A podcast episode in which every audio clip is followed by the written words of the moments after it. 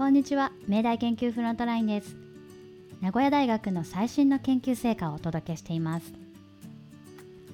第9回目の今回のタイトルは小惑星リュウグウの黒くて軽い岩は何を語る？紹介するのははやぶさ2が観測した小惑星リュウグウの岩にまつわる新たな発見です。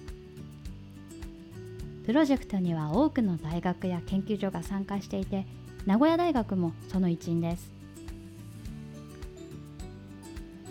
コロナ禍一色だった2020年はやぶさ2は地球に明るいニュースをたくさん届けてくれましたよね。リュウグウに着陸する瞬間や衝突装置で穴を掘るミッションを息を飲んで見守っていた。そんな方も多いのではないでしょうか。そして今はやぶさ2に積み込まれた光学カメラや赤外線カメラが捉えた画像からリュウグウの詳しい姿が次々と分かってきています。今回の発見はリュウグウには周りより温度が異常に高いスポットがありそこには軽石のように密度の小さい黒い岩の塊が集まっていたということです。この発見のポイントは岩の密度の小ささです。その性質からすると46億年前に太陽系が始まった頃の情報を持っている可能性が高いそうです。太陽系がどのように生まれて私たちのような生命がどんな材料から作られたのか宇宙の謎を解く重要な手がかりとなるかもしれません。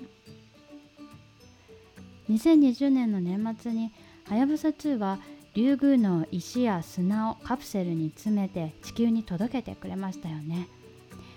その中に今回画像で発見された黒い岩のかけらが入っていればさらに詳しい分析ができると期待が高まっています。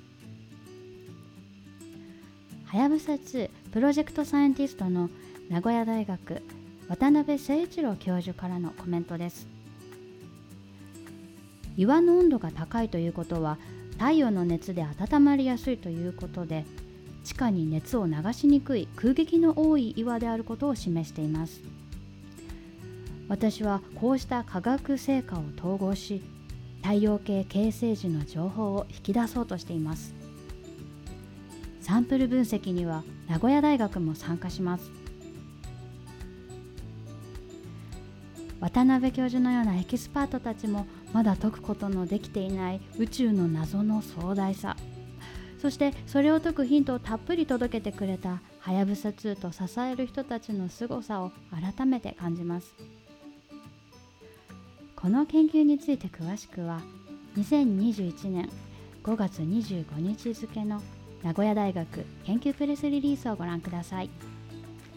リンクを概要欄でお知らせしています。それではまた次回お聴きください。